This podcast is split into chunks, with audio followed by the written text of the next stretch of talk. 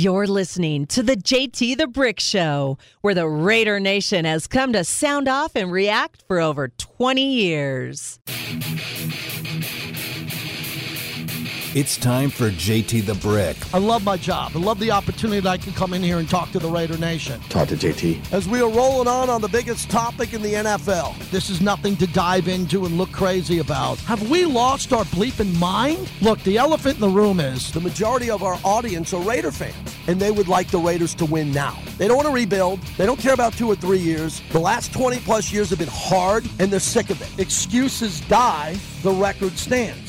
JT the Brick. Are you kidding me? It's an absolute free for all with the Raiders on national radio debate shows. Everybody now is throwing blank up against the wall. No, no, no. Who are you listening to? Who, who's putting this in your head? But what happens next is what should this team do that's responsible, not reckless, makes sense, and could kind of thread the needle and get this team back to greatness. Are you with me on that? Put some respect on JT the Brick's name. And now, Sound off like you got a pair. here's JT the Brick.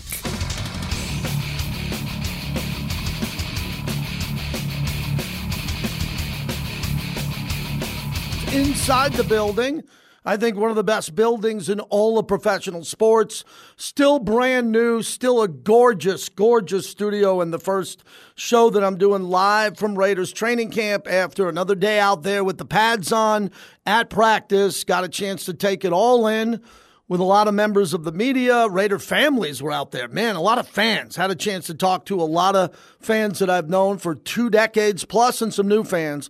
So, really excited to be in the building here today. A lot to get to. Nothing crazy at practice. Again, I don't go crazy at practices on inter- interceptions or tip balls. Just want to see high energy. I had a chance to talk to Josh McDaniels before practice today. Always great to see him and the rest of the staff. And I'm excited to be here. This is go time. It really is go time. And I want to hear from you today as we're wrapping up the Raiders' all time team at wide receiver. And it's kind of a term I use a lot trippy. Ever use that term with your buddies? It's kind of trippy. This is kind of bizarre. It's interesting. It's not precise. It was never supposed to be precise. It was a discussion. But we'll release the Raiders' all time team at wide receiver in the second hour of the show. I'd like to hear from you. If you didn't get in the first day or two on this topic, I got to hear from you today in the first hour. 702 365 9200. The debate really comes down for me. This is a radio debate, this is not official which someone told me today as I was in the building, who has an official job. This is not official. This is a summertime Raiders radio promotion exclusively. But my toughest decision is Art Powell, Warren Wells. Warren Wells, Art Powell. A lot of young Raider fans don't know who I'm talking about. Google it. And maybe that's the biggest part about this show that we're doing is trying to get you to YouTube, try to get you to Google, try to get you to talk about the greatest players that ever played for this organization. The other big deal is Jerry Rice. Jerry Rice will be on my list, but he is not an all time Raider great, even though he's the greatest, greatest receiver in the history of football, period. Just like Emmitt Smith. If we put together the all time Arizona Cardinal running back team, all time, we wouldn't have Emmitt Smith on the list, but I'd bring him up, even though he was a Dallas Cowboy. So Jerry Rice will make this list because as I did the research on this, Jerry Rice played 54 games for the Raiders. 54. And as I look at Art Powell, Art Powell played 56, and Warren Wells played 56. How could I mention Warren Wells and Art Powell and not mention Jerry Rice? They all played pretty much the same amount of games. Where do you put James Jett? Where do you put Willie Gault? Amari Cooper is still 15th all time, all time on the Raiders list when it comes to yards. Not bad. He had a really big impact here. Swervin Mervin Fernandez, Jerry Porter. As a caller mentioned yesterday, Marcus Allen is seventh on the all time receiving list. Can you believe that? Marcus Allen is seventh behind James Jett and in between Jerry Porter. Guy played halfback. Guy played fullback. The guy played receiver. He could do it all. And then I think we know where we all stand with guys like Tim Brown, Fred Biletnikoff, and Cliff Branch on this all time list here. But as I went down the list and looked at some of the other names of receivers, and you've been helping with me a lot here Dokie Williams, Willie Gault. As we mentioned again, we go down the list. Mike Siani, I talked to Phil Villapiano on the ride over. Name drop alert, name drop alert. Driving over, I talked to Phil. I talked to George Atkinson today on the field on this topic. The old timers love this. I hope you love it. I, we're getting tremendous feedback. Not everybody's going to love it because they think it's kind of choosing between one or the other. We're just having a fun conversation. But some of the old timers who I'm on the text thread with love this, and they've been enjoying it. So we'll get to that here in a little bit. If you want to jump into the show, uh, jump on in uh, 702 365 9200. Harry will be in for me for the next two days as I drive. Actually, I hope there's no monsoon. I leave the show and I drive to Los Angeles to host the Jim Rome show on Thursday and Friday. That doesn't interfere with our programming here from 9 to noon. If you want to get a chance to follow me on television tomorrow on CBS Sports Net. Uh, they don't have the radio here in town, but keep listening to Raider Nation Radio as I'm doing some summer double dipping and still paying for college and doing radio shifts like I'm a radio bartender. So that's where we're going as we open it up. Great day at camp today. Uh, everybody's talking about what happened yesterday with Michael Mayer getting, I would say, bullied, pushed around by Mad Max. That's fine. That's what happens. Mad Maxx Crosby is a physical beast. And the best thing that could happen to a Michael Mayer, this is no longer Notre Dame. And Notre Dame's a hell of a school. And this is no longer Division One NCAA. It's the pros. And Michael Mayer had a rough day yesterday against Maxx Crosby. Here's Josh McDaniels, who was asked about that earlier this morning at his press conference. Okay, I can't hear that sound, so I can't play that sound if I Absolutely. can't hear that and, sound. And and it and, and it wasn't a it wasn't a bad lesson. It's just, you know, it's his first day in in pads in the National Football League. I mean, some there's a baptism sometimes that happens. I mean, it is what it is. Um, you know, and and so um, you know we all learn hard lessons uh, in this league, and um, but but the hard ones are sometimes the best ones, and so um, he had a great attitude yesterday about you know just seeing the things that he wasn't doing right, and and that's why we we were so excited about having him here and being able to draft him. Um, right mindset, tough, no back down. Um, you know, learn learned it's different. You know what I mean? It can be it can be different for for for different people depending on who you're playing against. So he, um, you know, he'll be better today because of what happened yesterday, and that's what Max wants. Max wants him to be better and, and to compete as, as much as he can, as hard as he can on every play. I thought he. I thought Mayer played well today from what I saw.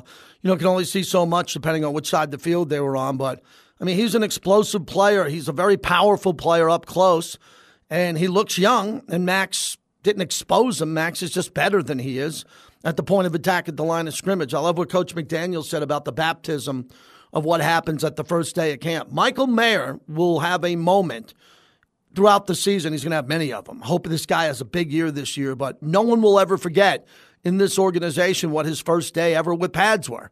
And people are going to talk about this for decades to come. If Michael Mayer turns out to be a great Raider, which I hope he does, people will joke with him and talk to him about, hey, remember that first practice in pads? I do, where Max was throwing him to the ground, but he was getting up and he was persistent. And as Josh McDaniel said, something to learn from, and he had a great attitude about it. He, this is a grown ass man who still looks young. Remember what Gronkowski looked like when he came in as a rookie? And I've seen those photos of that. When you get pushed around by someone who's bigger, stronger, faster, and just sharper than you, that's going to happen. And Michael Mayer came out today, and as far as I saw, looked really good. So we'll get into that. We'll talk about Michael Mayer. And I, what, the thing I wanted to tie in with all of you about Michael Mayer is there's a lot of positive press coming out of New York, all over New York, about exactly what's going on with Darren Waller. And I knew that would happen because Darren's a really good guy, and he's unbelievable. He's unbelievable in the community. So everybody's talking about in New York, which is a bigger media market than Las Vegas, on how big of an impact Darren Waller is going to be. Good for him. He should have a big impact. Darren is a hell of a player, and he's healthy. He wasn't healthy here last year, and he moved on to the Giants. But Mayer has to step into the shoes of Waller. He's not supposed to be that explosive receiver in year one, but maybe he can develop into a better blocker at the line of scrimmage. He could pick up blitzes. He could get out there and just be a road grader and then catch six or seven balls a game in the red zone as Davante's being double teamed. And they're looking for Josh Jacobs to get the ball out of the backfield. I'm expecting big things from Michael Mayer. This not this does not have to be a warm-up year for him.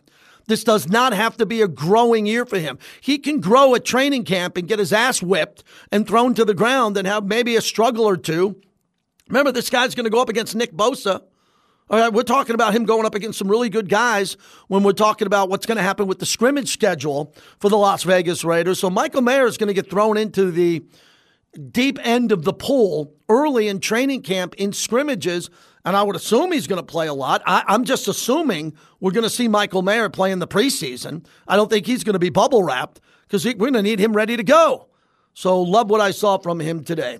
Josh McDaniels also talked about building and having fun. They did a lot of good things yesterday. Some guys were better than others to celebrate those moments when they do make good plays and go have some fun. All right, Danny, I'm not hearing the sound here, so I can't play that. So we'll get out of the sound and we'll get out of the monologue here until we can get that fixed. I apologize for the technical difficulties.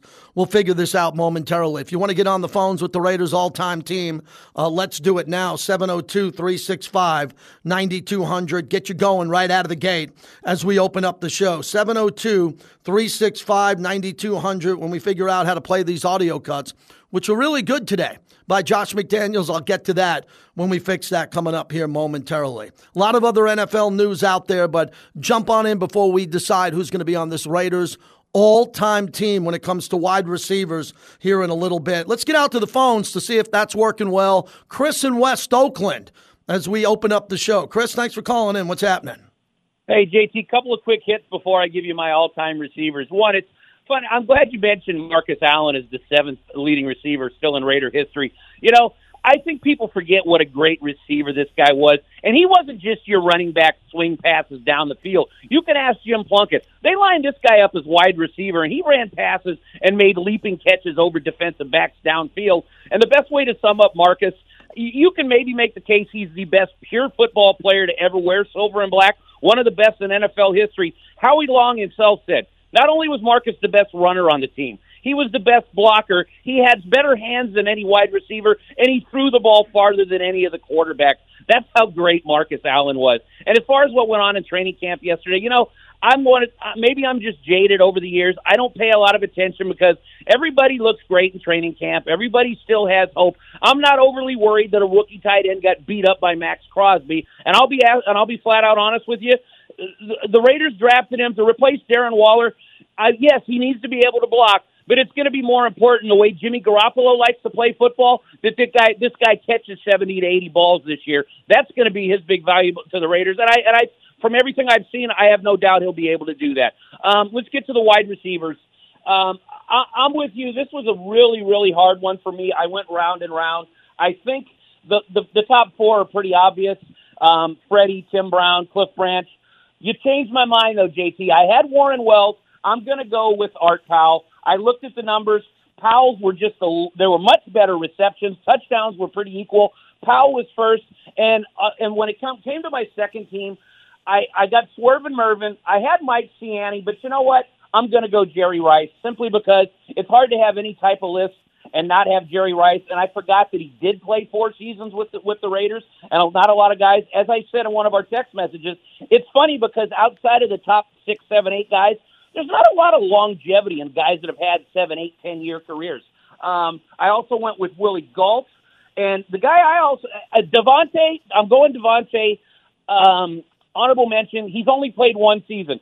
Granted, that was a great season, but I just can't put a guy that's only played one season in silver and black on an all-time list. But the guy I did throw in there was Amari Cooper, and like you said, he's 15th in receptions. Amari Cooper opened his career with back-to-back 10 touchdown, 1,000-yard reception seasons.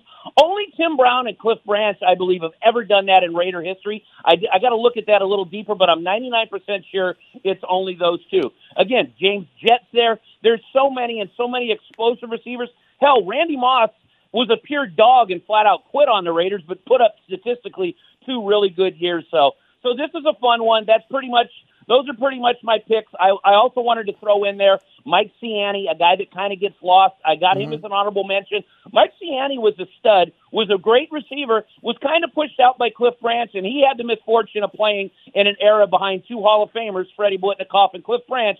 And let's face it, in the early to mid 70s, you didn't play a lot of three wide receiver sets so he got pushed to the side. But Mike Siani was one hell of a receiver. Anyway, that's my pick. Hey, Chris, hold on. of- Chris, hold on one second because you've been good at this. There's two other guys that I want to mention that put up significant numbers in a limited amount of time. Michael Crabtree had 25 touchdowns, 25 touchdowns for him. And then what about Dokie Williams? Dokie Williams had 25 touchdowns also, and he played in 74 games, more than Rice, more than Powell uh, more than Warren Wells here. So that's another guy that I thought, and I'll blame me, it got lost in the shuffle here.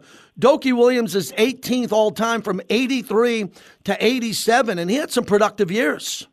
You know, I it's funny. I, I, I had thought of both those guys. There's got to be a cutoff point. That's what's weird about this position in the history of the Raiders. There's a whole lot of guys like that that were productive for three three to five years, but there's only a handful of guys, the Hall of Famers and a few others, that really were there eight, nine, ten years. That, that the longevity pretty much puts them on the list. James Jett's in that category. James Jett played for the Raiders for eight or nine years, much longer than Rice, Crabtree, and those guys. But I'm with you, Dokie Williams, Crabtree. There's a whole lot of those guys that are right there to me in the honorable mention level. But like I said, you, you, the, the original, the top four is pretty much a no-brainer. And, and and you know my my second team was Warren Wells, Willie Gault, Mervin Fernandez, and Amari Cooper. But you could just as easily make the case for Dokie Williams, Crabtree. That's the fun thing about this list. There's no right or wrong answer, and there's a whole lot of guys that are pretty much comparable with the careers they have with the Raiders. But as always, thank you, man, for giving us the voice to voice this. There's nobody else in America doing these kind of talk shows anymore, and believe me, the Raider Nation appreciates it. Talk to you later, my friend. Thanks, Chris. I appreciate it. Yeah, I love having these conversations here. As the first team, as we look at the all time Raiders team at wide receiver, it's safe to say everybody, I mean, everybody has Tim Brown, Fred Biletnikoff, Cliff Branch in any order that you want. We're not, we're just looking for four. And in that fourth one, the big decision really comes down to what's it going to be? Who is going to be that player that becomes the fourth player all time? And I'm leading towards Art Powell over Warren Wells, and their numbers are pretty much pretty much identical as Chris just said, other than the fact that Art Powell here, Art Powell, Warren Wells had more receptions, but when it came to touchdowns, Art uh, Powell had 50, Warren Wells had 42, and then the rest of the numbers are pretty much identical. And they were both great players. One of those two guys are going to be four, number four in group one, and the other player, no matter what, is going to lead off the next group of that. And I'm happy everybody's understanding about what's going to happen here coming up with Jerry Rice. I mean, Jerry Rice, four seasons with the Raiders. He put up numbers, man 3,286 yards. That's 14th all time. And Jerry Rice, you know, had 18 touchdowns, but Jerry Rice had big playoff touchdowns and helped this team get to a Super Bowl. Some of the other players weren't able to do it. And I'm a big personal fan of the Hall of Famer in the Canadian Football League. In the Canadian Football League, who also played for the Raiders, Swervin Mervin Fernandez who we'll see here. And even though a lot of people question Jerry Porter, Jerry Porter had 30 touchdowns, 30 touchdowns and almost 4,000 yards. Jerry Porter is eighth on the Raiders' all time receiving list. Jerry Porter will be on my list as we keep going. 702 365 9200. More from Josh McDaniels. Today, I asked about the running backs. Remember, no Josh Jacobs, but I'm not concerned. Most aren't concerned in the national media. Josh should be here. It depends on when he wants to come back and get ready for the start of the season. But Coach McDaniels talked about the other running backs earlier today. Uh, I mean, it, everybody's getting opportunities. Obviously, you, the backs are all going to get opportunities in training camp. They did last year. They will always do that, you know, because this is our opportunity to try to get them all, quote unquote, a foundation in our system and, and see what they can do and see if they can develop and improve. I think this is a really important time of the year for everybody in that regard. Um, you know, when when JJ's here, I I you know, like I said, I mean, you you you you go with what's the best thing to do for the team, you know, and um, and certainly that that was him last year, and I wouldn't expect that to be different this year. But again, you know, we'll, every game's a little different, every situation's a little different. You know, the health of the team, et cetera. Um, these guys all have great opportunities right now, and that's what they're focused on and trying to control their improvement day to day. And um, you know, they're really working hard at doing that. So, and we haven't had a lot of looks at some of these guys. You know, like this is only our second opportunity with Brittain. Our second opportunity was Ameer.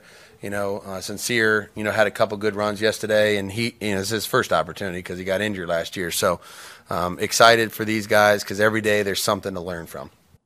Yeah, I thought Sincere McCormick ran hard today from what I could see. Zamir White is the topic that most of the national media is talking about. When will Zamir White get the ball? How often will he get the ball in a backfield with Josh Jacobs? Last year, Josh didn't give any, anybody else a chance, and that was great. All for that. I did not see that coming. I thought they were going to have more of a running back by committee. I thought that Zeus would get the ball more often because he's a young, fresh back out of college, and Josh Jacobs was just too good and Josh wasn't coming out of games, and Josh took control of that backfield and said, This is my deal, and he led the league in rushing. Uh, even with Josh coming back, which I'm confident he will, and be ready to go, you know that Zamir White's going to get touches. And when it comes to Brittain and Brandon, or Brandon and Brittain, whoever you want to go down that road with Ameer Abdullah, they have choices to make. You know, I don't think a team of this magnitude that has such a great offense, such an amazing passing offense, if the guys who make the team, who I think are going to make this team, are there, I don't think you need five running backs. I don't. They got a really good fullback. And if you have three running backs who are playing and you go to the practice squad, I'm okay. But this is about Josh Jacobs and Zeus and what's going to happen with Zamir White. And what, there could be a game or two where Josh is playing well. If he gets dinged up on a play, he gets thrown out of bounds. Zeus comes in and plays 10 plays in a row. The next thing you know, he could be over 100 yards. That's a good problem to have. What this team needs is balance and the ability to get very explosive whenever they want.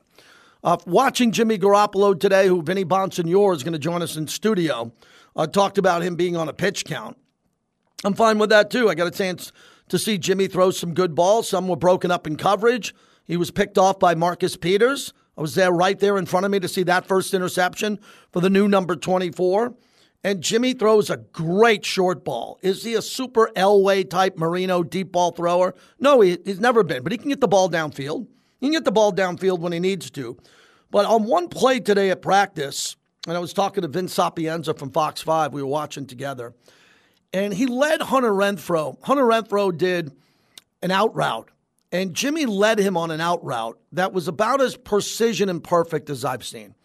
Hunter came out of the break. The ball was away from his body, away from his hands. Hunter, who's a wizard, caught it, outreached, uh, outstretched his hands, caught it in stride, and turned upfield. And it was a beautiful thing.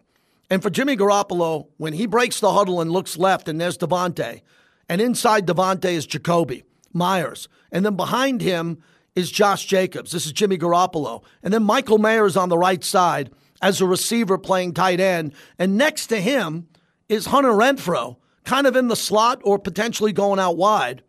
Good luck with that. The Raiders are loaded on offense. If the offensive line holds up and improves the way they improved with the running attack last year, and they're able to find a way to do a good job and do a little bit better job pass protecting, which they should. Another year of them all being together should give them more chemistry and confidence along the way. Then Jimmy Garoppolo will be able to pick apart defenses in that 15 to 30 yard area. Now, I got a hook to that point I want to make. The reason why the Raiders won six games last year and struggled so much is because the opposing quarterback was able to pick the Raiders apart. Say it with me 10 to 20 yards. Remember, I called it that soft pillow zone over the middle of the field where the Raiders had no one to cover? That's what Garoppolo is going to be able to do to other defenses pick them apart the way the Raiders got picked apart. And then if everything goes right here with the Raider defense and they're a little bit more stout with their passing uh, rush defense and their linebackers drop into coverage and just do a little bit of a better job, next thing you know, something special could happen around here. But no one's going to believe anything special is going to happen around here until we see this defense picking off balls, recovering fumbles, hitting hard over the middle of the field and then getting off the field on third down. The only way we're going to be able to see that is we got to wait for the first game of the year. Raider 66 joins us as he has throughout this promotion. What's happening? Go ahead. Hey JT, how you doing today? Good, thank you. Good. Yeah, just a, a couple of notes on the on the receivers. You know, um, Art Powell, uh, you can't miss with that guy. He had 81 touchdowns in his career. That's one of the highest touchdown per catch percentages in ever in the NFL, like 16.9 percent. So the the guy was just phenomenal. And then you got Warren Wells, who only had 156 catches in his career. Until they changed the rules several years ago to have the minimum 200 receptions to be on these uh, best all-time NFL lists, mm-hmm. he had the highest per catch average in NFL history. So uh, the, the guy's pretty good. Um, Cliff Branch, uh, belated happy birthday to Cliff. Yes. And tomorrow will be, uh, unfortunately, the fourth anniversary of uh, us losing him. Now, a lot of people say, you know, these are all great players and everything like that, but they don't know about what they do off field. Cliff Branch was not just a great receiver, he was a great person. Uh, the October 1 shooting uh, back in 2017, uh, not long after that, there was a big fire in Santa Rosa where Cliff uh, lived. His house caught on fire. He lost everything except his three Super Bowl rings. You ask Mark Davis, you ask anybody that knew Cliff, he had a museum in his house. He he was like a hoarder. You you hmm. couldn't get around. People didn't want to come over and watch football games with him because there was no place to sit. He had Raider memorabilia up the wazoo, and it was all lost. What does he do? When he finds out a couple of days later after the fire, he comes to Las Vegas to help the victims of the October 1 shooting. That is the kind of quality person he was, a Hall of Fame person, person and a Hall of Fame player. Uh, Tim and Jerry, those two, they're great. Um, when Jerry Rice came over to the Raiders, it was uh, the first preseason game. You can ask Tim Brown this when you see him. Uh, he's getting manhandled a little bit by the uh, defensive back, and he goes to the official to plead his case. Official is not listening to him. He comes back to the bench. Tim's sitting there. He sits next to him. He goes, "Man, that guy's getting a little handsy with me." The official doesn't want to do anything. Tim is chuckling at him. He goes, Jerry, you're not in San Francisco anymore. You're playing for the Raiders. Just get used to it. That is the uh, the kind of stuff you got to get used to. And you know, as great as this receiver group is, it could have been even more impressive. Back in the 1962 AFL draft, the Raiders drafted this kid nicknamed Bambi. And because of the financial situation, because he was also drafted by the San Francisco 49ers, back then the AFL and the NFL had separate drafts the Raiders were in not very good financial situation. They didn't think they could afford him, so they traded him to the Chargers. And then this guy named Al Davis, who was a receivers coach for the Chargers, jumped the gun and beat everybody, beat the NFL and everybody. He signed Lance Alworth to a contract walking off the field of the Sugar Bowl game January 1st, 1962. Um, I think if he knew that he was going to be the Raiders head coach the next year, he might not have done done that. But uh, that's something that uh, you know, could have happened. Another Hall of Famer that could have been with the Raiders. Uh, thanks, JT, for the time. Thank you. Uh, your lists are great, and uh, and thanks for what you're doing. Yeah, I appreciate it, and thank you. I couldn't do this without you. Chris in West Oakland and Raiders 66, just two of the consistent callers that have called in on this. I really appreciate that. Well, before I get back to Cliff Branch quickly, I just want to mention Morris Bradshaw. Morris is a dear friend. Uh, Morris, I wanted to mention his name for the contributions, not only as a wide receiver and a Super Bowl champion, what Mo was able to do for this organization off the field. Just a brilliant human being, 104 games for the silver and black for Morris Bradshaw. Okay? He had 11 touchdowns, but he played and he was a reserve player, but when he came in, he did his job. He was fantastic, along with Mike Siani. Ronald Curry. I wanted to mention Ronald Curry and his ability to play and what he was able to do along the way. Seth Roberts, I'm mentioning wide receivers who had an impact on this team for a short period of time and are on this list of the top 50 yardage receivers of all time. And James Lofton, James Lofton only had five touchdowns and he only played in 28 games. So I can't put the Hall of Famer James Lofton on this first or second team, but we all know he's a Hall of Famer. And as we said, big boy radio, we know that James Lofton's one of the greats of all time. All right, Vinny Bonsignore is going to join us coming up here in studio in a minute, and we are working on some guests right now, and we'll let you know Levi Edwards from inside the building next hour. 702 365 9200. The monologue brought to you by Golden Entertainment. They own the Strat, Arizona Charlie's, 64 plus taverns here in the Valley. PT's fuels the monologue with the best happy hour in town, 5 to 7, midnight to 2.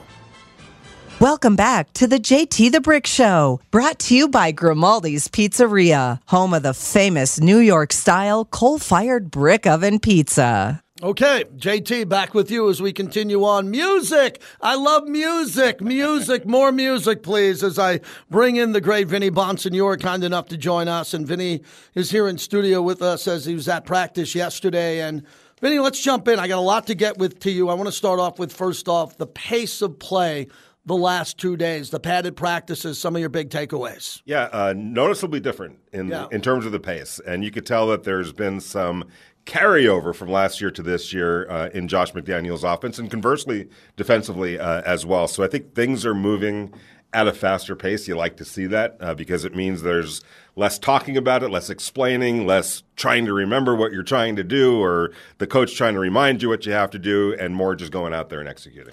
Uh, Max yesterday versus Michael Mayer. I, I said before you came in here, they'll be talking about that for a decade or two. It'll be a great learning moment for other high profile rookies who come in on both sides of the ball. And it's not a knock against him, it's just Max showing him, and as Coach McDaniel said today, a baptism into the league in the first day in pads. Yeah, and it's actually a lot of respect Yeah. because Maxx Crosby knows that the Raiders need Michael Mayer to be good ASAP, right? And so I think the def- everybody in the building understands Michael Mayer and what he's potentially going to mean to this team, not just this year, for years to come. So there's a respect level just in itself that we're aware of you enough that we're going to put you through this. And we were standing on the sidelines yesterday, and it was it was apparent from snap one something's going on here um, because it was just way too many of Max and and uh, and Michael crossing paths, and it was all on one-on-one type situations in eleven on eleven. And Max found Michael Mayer every play and threw him around like a rag doll sometimes, and it was pretty intentional uh, and and blatant. And we kind of immediately realized, uh, us watching from the sidelines, he's putting him through his NFL welcome to the NFL uh, moment. And and I got to say this first of all, Michael Mayer never backed down, and he kept getting back up, and he took it like a pro, and uh, and that's a great sign for the Raiders. But on the other side of it, Maxx Crosby is just a marvel to me, and uh, I've seen this before. But it's only one other guy, and that's a guy by the name of Aaron Donald. Um, he he he would have practices like that where he was baptizing a teammate into the NFL. And it takes a lot to be able to carry that out because we're talking about two physical, big human beings that are very good at what they do. Um, and to win the battle the way Max did against Michael Mayer and, and really, you know, uh, put him through the ringer like that, it takes a lot of talent, strength, explosiveness, tenacity, um, everything, intensity, motor, high motor. Max has all of those things. And to, to, to what was it, the first day of pads, to attack that and attack Michael Mayer like it was the Super Bowl says a lot about uh, Maxx Crosby. Vinny Bonsignore joins that. Should he be ready for it, Michael Mayer, in these uh, controlled scrimmages that are going to be coming up? Considering that he had that baptism already, he's got to be ready for Max from here on out in similar situations. And then when we get to the scrimmages, Yeah, no doubt about it. And there aren't going to be that many times where Michael Mayer is locked horns one on one with a premier defensive end. now- Usually the tackle's going to help him out. I mean, they literally put him on an island uh, a whole bunch of times, just one on one with with Maxx Crosby. That's that's not really going to happen a whole lot. Maybe every once in a while. But it tells him this is what it looks like at this level. This is how fast it is at this level. This is how good players that you're going to be uh, dealing with uh, from from now, you know, until the rest of your career. And this is how you're going to have to bring it. So uh, it was just it was it was a fun moment and one that I'm going to remember for Yeah. a long time because it was uh, it was intense. Let's put it that way. Vinny Bonsignore is our guest. Let's uh, transition to Jimmy G and how he chirps and what he says, because you're able to hear it when you're up close to and you're paying attention to Garoppolo, who's had it looked like one poor day or average or below average, but the rest of the camp has been pretty solid. What did you think of the two days with him in pads and today as you're reporting him on a bit of a pitch count? Yeah, uh, so he he missed the back end of the practice. Um, that was by design. Uh, going back to Monday's practice, not a good practice at all, and we mm-hmm. all wrote about it. We all talked about it. But I was watching him during that practice on Monday, and what impressed me, even on a struggle day, was his demeanor never changed, mm-hmm. and he was smiling and he was playing and he kept getting after it, and it just was a flick off of his shoulder. And I kind of made a mental note of that because I'm thinking, okay, how's he going? What's it going to look like Tuesday? How's he going to respond on Tuesday? And he had a great practice uh, on Tuesday for the most part. And talking to some of his teammates, uh, Ameer Abdullah came up and talked to us about how important that is to see from your quarterback. Just the even keeled, uh, don't get too high, don't get too low. And I know that's a cliche, uh, but Ameer put it uh, really well because let's face it, everybody's looking at the quarterback. Whether you're in the stands, the cameras are going to find you. But you know who else is looking at you? Your teammates. And if you're a guy that's too high on the highs and too lows on the lows, and it's um, apparent in your body language and your in your demeanor, they're going to feed off of that. The, the, the players, your teammates, are going to feed off that.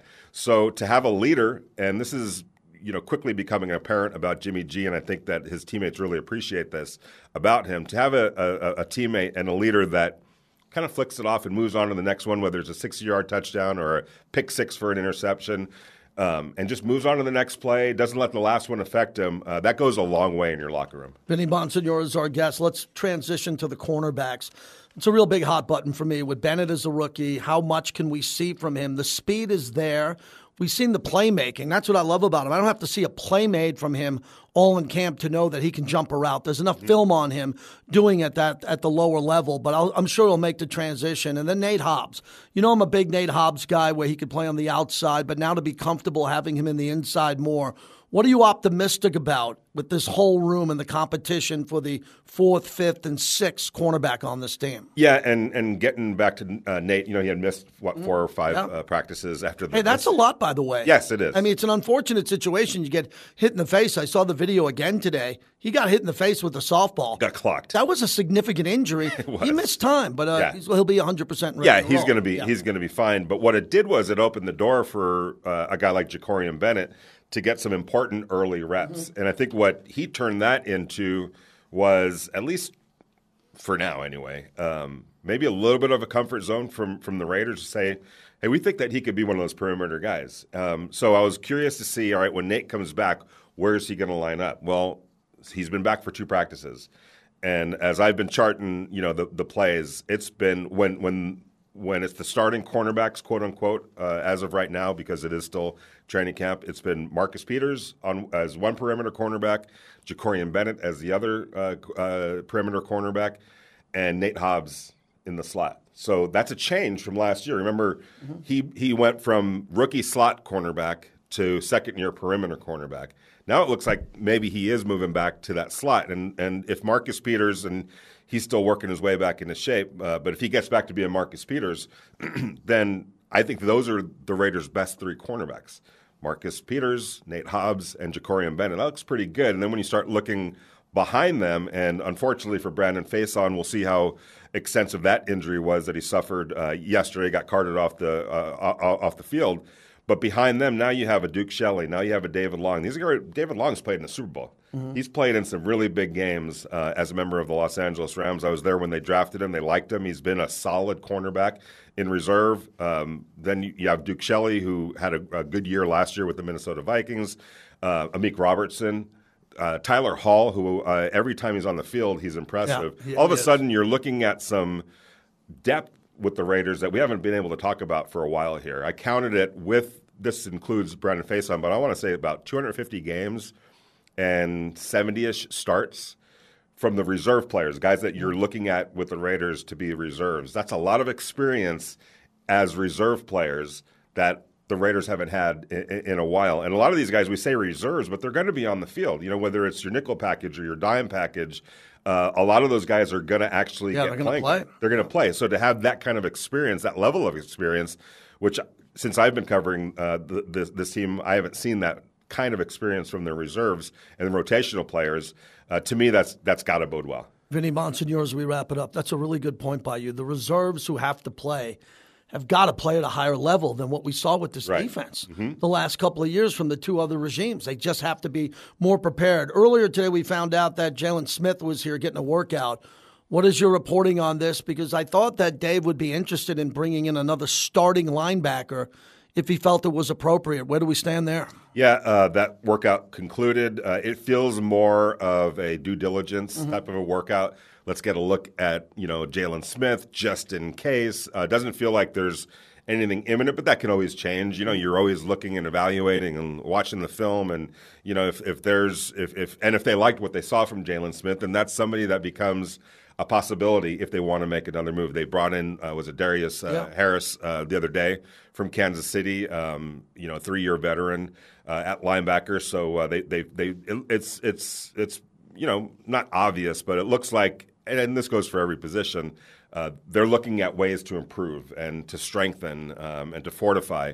I think they're okay with their starters right now. Luke Masterson, when it is a three linebacker set, uh, you know, um, uh, Robert Spillane and Divine Deablo. Uh, but behind them, that's another area where there's not much experience. Uh, Darius adds to that experience, uh, and certainly Jaylon Smith would as well. I love you mentioned Divine Deablo. Uh, being out there today and noticing him, he just jumped off the field at me with his size. You know, I, I, saw the same thing when I was next to Colton the other day. Colton Miller looked just more fit to me mm-hmm. and more fit and stronger around the upper body. And I saw Divine and I looked at Vince Sapienza and I said – I can't believe it. He looks like he looked to me to be a young gazelle when he came here, and now he looks like someone who has just put on maybe ten or fifteen pounds. Am I right to say that of muscle? About about, about? yes, yeah, yeah. That's a big deal because I think he got the message that this is his window. This right. is his chance not only to stay here under this group, but to have an impact and not come off the field. Are you sensing that? That absolutely, and then also, um, you know, you, you, you, learn pretty quick uh, that durability is important, mm-hmm. and sometimes durability is. Uh, being able to withstand the physicality of the sport. And for somebody like Divine Deablo, remember, he was a college safety that was moving to NFL linebacker. That's a different body yeah, type right there. So he had to find that uh, over the first couple of years of his career. Of his career, well, what works for me in terms of having to deal with the physicality of being a run stopper, but then also the fleet-footedness that's required to be uh, somebody that's uh, an asset in pass coverage because linebackers these days are that's that's part of the job. So um, to to to improve the physicality part, he added some muscle and some weight. Uh, but he also, in his mind, he talked about this last spring, was, but I can't go too far because that's going to hurt me in pass coverage. So uh, last spring, he was in the process, or this past spring, he was in the process of trying to find that sweet spot and said by training camp, he would hope that he would have that answer. So watching him out there now, and he's no doubt demonstrably be- yeah. bigger. He's just a bigger dude now. Uh, but he looks really good in pass coverage, and you know uh, it's it's hard to tell in run coverage right now because they're not hitting as much as you you would in, an, in an actual game. But it looks like he's going to be able to stand up to that as well. Last one for Vinny Bonsignore. Try to give us a timeline on what you're expecting or suspect will be playing time for some of the starters in the preseason because there's only one home game. Yep. Allegiant, okay, mm-hmm. then two road games. What does the rest of the league think about the second game compared to the third game? The second game getting the starters. It used to be the third preseason game with the fourth, the dress rehearsals. Has anything changed? Are you getting a sense of what happened last year with Josh McDaniels going 4 0 in the preseason and how good they looked? I mean, they. With they all backups, Absolutely. And they looked pretty good and yes. tight and they had it going. How that can change or not, or it's no big deal?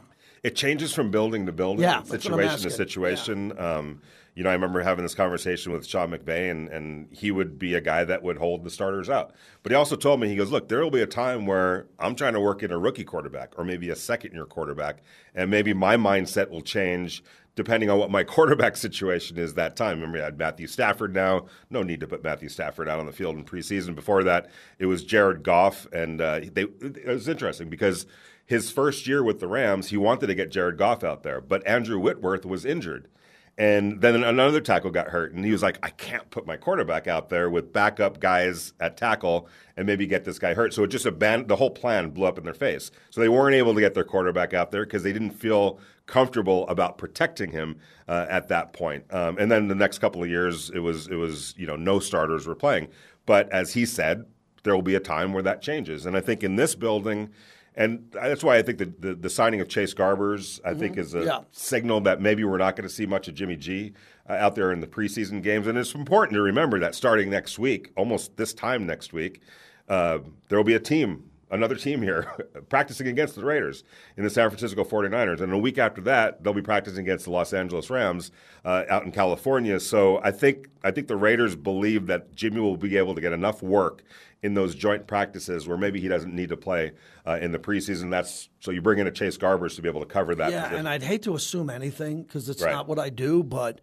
I mean, Jimmy Garoppolo has been injured so much, right. I'm trying to be the guy on the radio to say, "Leave the injuries alone. He's right. healthy." Yeah. So I would be, I would be kind of going back on what I'm thinking if I say get him in there in the preseason. I don't- I wanted to see Derek in the preseason, Right. Especially in this new system that he had last Right. year. I really did. I wanted to see him at least have that, you know, one quarter, a couple of drives Mm-hmm. to get going. They chose not to. They chose not to, and then he had the three interceptions Yeah. to start the season last year. I don't know what played into that or if it had anything to do with it. I've seen it go both ways. I've seen where starters did play in the preseason and they looked terrible in the opening game. I've seen situations where nobody played in the preseason and it was a ball of fire to start the season. So I don't know what correlation you can make, especially when you're talking about one drive or one series or one, you know, quarter.